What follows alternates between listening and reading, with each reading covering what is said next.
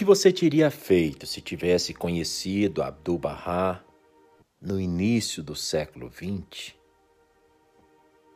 Quando Agnes Persons o visitou em Israel em 1910, era ainda a antiga Palestina. Ela disse que uma luz brilhante havia passado dos olhos dele para os olhos dela. Ela havia ficado tão impressionada com sua presença poderosa que quase desmaiou e caiu no chão. Ela havia pensado que havia desmaiado porque, quando ela tinha aberto os olhos, Abdu'l-Bahá ajudou gentilmente a que se levantasse. Agnes então tinha 49 anos de idade era uma mulher influente na sociedade de Washington, D.C., nos Estados Unidos. Ela tinha sido criada como filha única em uma família rica e rígida e raramente se associava com alguém fora de seu círculo. Mas isso tudo mudou depois que ela conheceu Abdu'l-Bahá.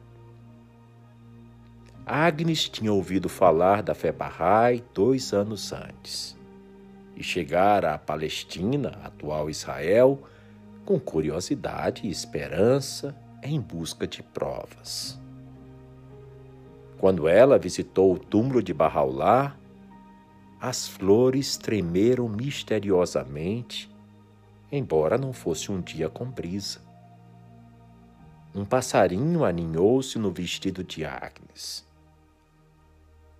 ela havia sentido como se Deus estivesse falando com ela. Ela voltou para casa como uma Bahá'í devota.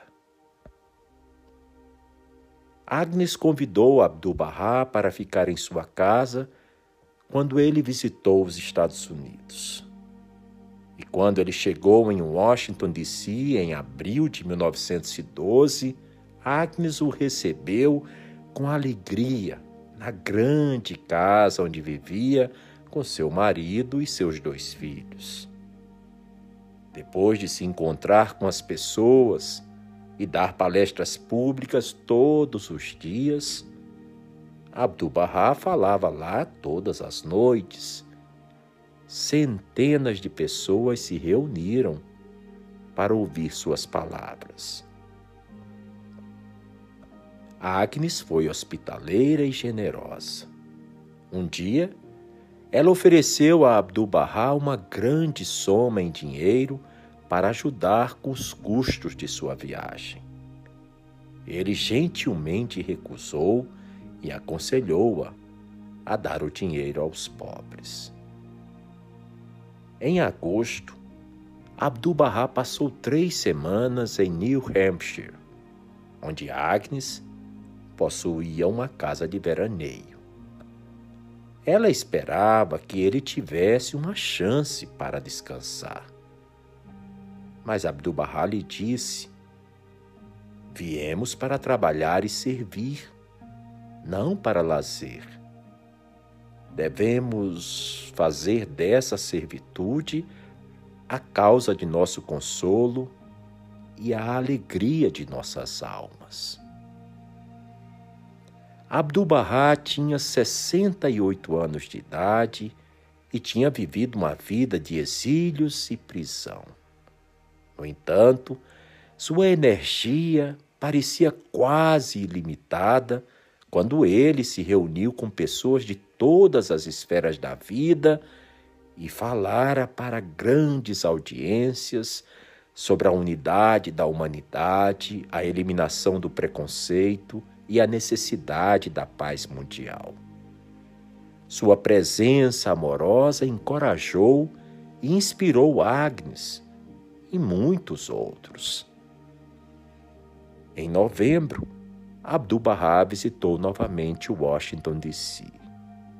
Em sua última palestra na casa dela, o mestre disse: que vocês sejam bem-querentes de toda a humanidade. Que vocês sejam auxiliadores de todos os pobres.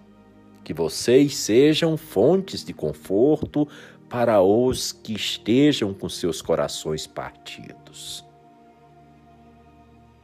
Em 1920, Agnes Persons voltou para a Terra Santa.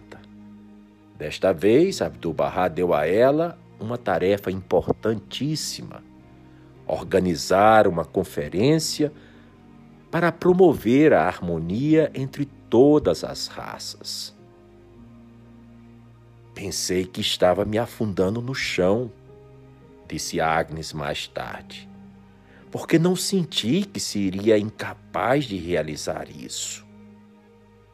O racismo e a segregação eram amplamente aceitos nos Estados Unidos naquela época. A unidade racial foi desafiadora até mesmo para alguns barrais que só gradualmente cresceram, amadureceram para compreender o verdadeiro significado da unidade. Agnes explicou.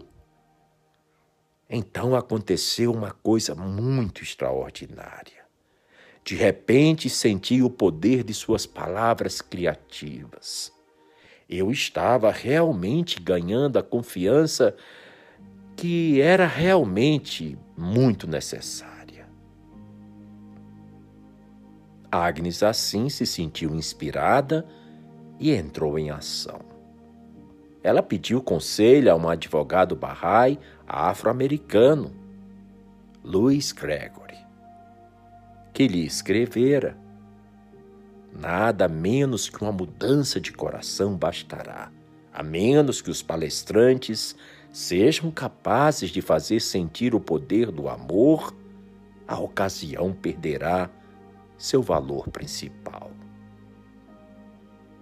Seguiram-se meses de planejamento, junto com ampla publicidade organizada por uma jornalista Bahá'í, Martha Root. Em 19 de maio de 1921, a Conferência para a Amizade Racial teve início. Duas mil pessoas de diversas origens participaram logo na primeira noite. Durante três dias, o programa incluiu líderes políticos, cantores da Howard University, uma apresentação sobre poesia afro-americana por uma instrutora Bahá'í e muito mais. Posteriormente, Abdu'l-Bahá elogiou o trabalho de Agnes Persons, dizendo que o evento fora realizado na maior perfeição.